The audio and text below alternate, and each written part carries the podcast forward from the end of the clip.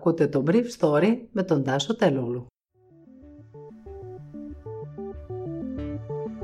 Καλημέρα σας. Σήμερα είναι 5η 9 Σεπτεμβρίου 2021 και θα ήθελα να μοιραστώ μαζί σας αυτά τα θέματα που μου έκαναν εντύπωση.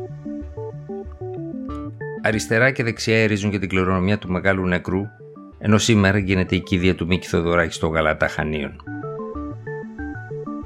Πόσοι βουλευτές δεν είναι εμβολιασμένοι, Το τελευταίο ταξίδι του Μίκη Θοδωράκη προς την Κρήτη άρχισε χθες το βράδυ από τον Πειραιά, αφού προηγουμένως το Κομμουνιστικό Κόμμα αλλά και μερίδες οπαδών άλλων σχηματισμών της αριστεράς που ήταν μπροστά στη Βουλή επιχείρησαν να πάρουν αυτό που θεωρούν ότι τους ανήκει, την κληρονομιά του Μίκη Θοδωράκη.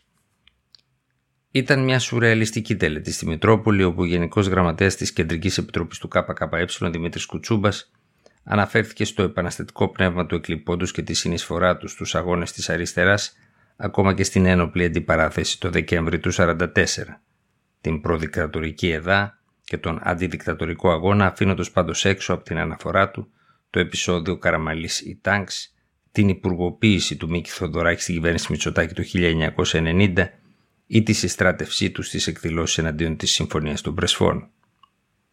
Από 17 κιόλα χρονών, είπε ο κ. Κουτσούμπας, οργανώθηκε στο ΕΑΜ και λίγο μετά στο ΚΚΕ παίρνοντας μέρος στην εθνική μας αντίσταση. Το Δεκέμβρη του 1944 πολέμησε στη μάχη της Αθήνας με τον πρώτο λόγο του πρώτου τάγματος του εφεδρικού Ελλάς.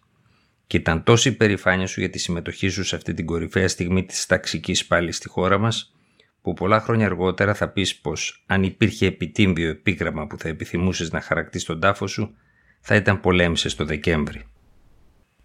Από την πλευρά της, η πρόεδρος της Δημοκρατίας, Κατερίνα Σακελαροπούλου, χαρακτήρισε το Μίκη Θοδωράκη άνθρωπο της πράξης και ταυτόχρονα ρομαντικά υπερβατικό, που κατάφερε στο τέλος της ζωής του να ηλεκτρίζει με την παρουσία του το συνέστημα όλων μας, αποτελώντας ένα παιδαγωγό του έθνους που με την πολιτισμική και κοινωνική του παρέμβαση άλλαξε την Ελλάδα και τον καθένα μας με τρόπο πιο έμεσο, αλλά και πιο βαθύ από όσο μπορούμε να διαγνώσουμε σήμερα.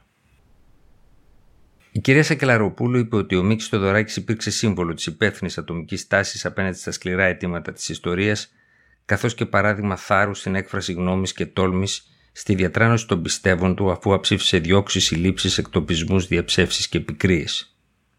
Τόσο η δημιουργία όσο και η πολιτική του στάση καθορίστηκαν πάντοτε από την πεποίθηση ότι η ποιητική ύλη και η ποιοτική αλήθεια μπορεί να βρει ο καλλιτέχνης στους κόλπους του λαού και ότι χωρίς την πίστη στο λαό του κανείς δημιουργός δεν μπορεί να ανοίξει τα φτερά του στον κόσμο.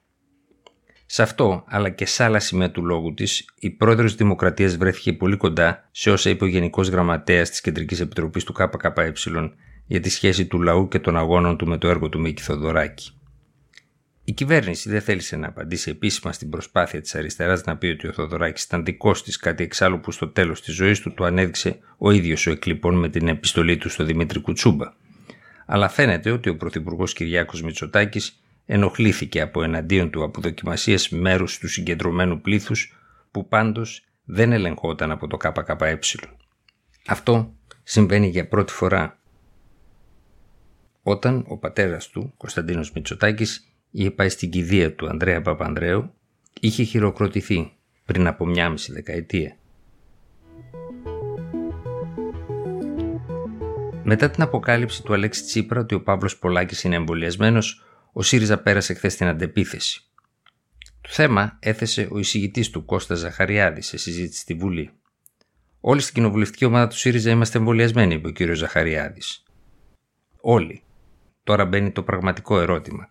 Τι γίνεται με την κοινοβουλευτική ομάδα του κ. Μητσοτάκη, είναι όλοι εμβολιασμένοι; Λίγο αργότερα το ίδιο θέμα έθεσε και ο κοινοβουλευτικός εκπρόσωπος του κόμματος της αξιωματικής αντιπολίτευσης Γιάννης Ραγκούσης, αλλά ο Υπουργός Υγείας Θανάσης Πλεύρης απάντησε ότι παρόλο που θεωρητικά υπάρχει πρόσβαση, δεν πρόκειται ποτέ να είχα πρόσβαση σε αρχείο όπως δεν ήξερε ότι ο κύριος Πολάκης εμβολιάστηκε.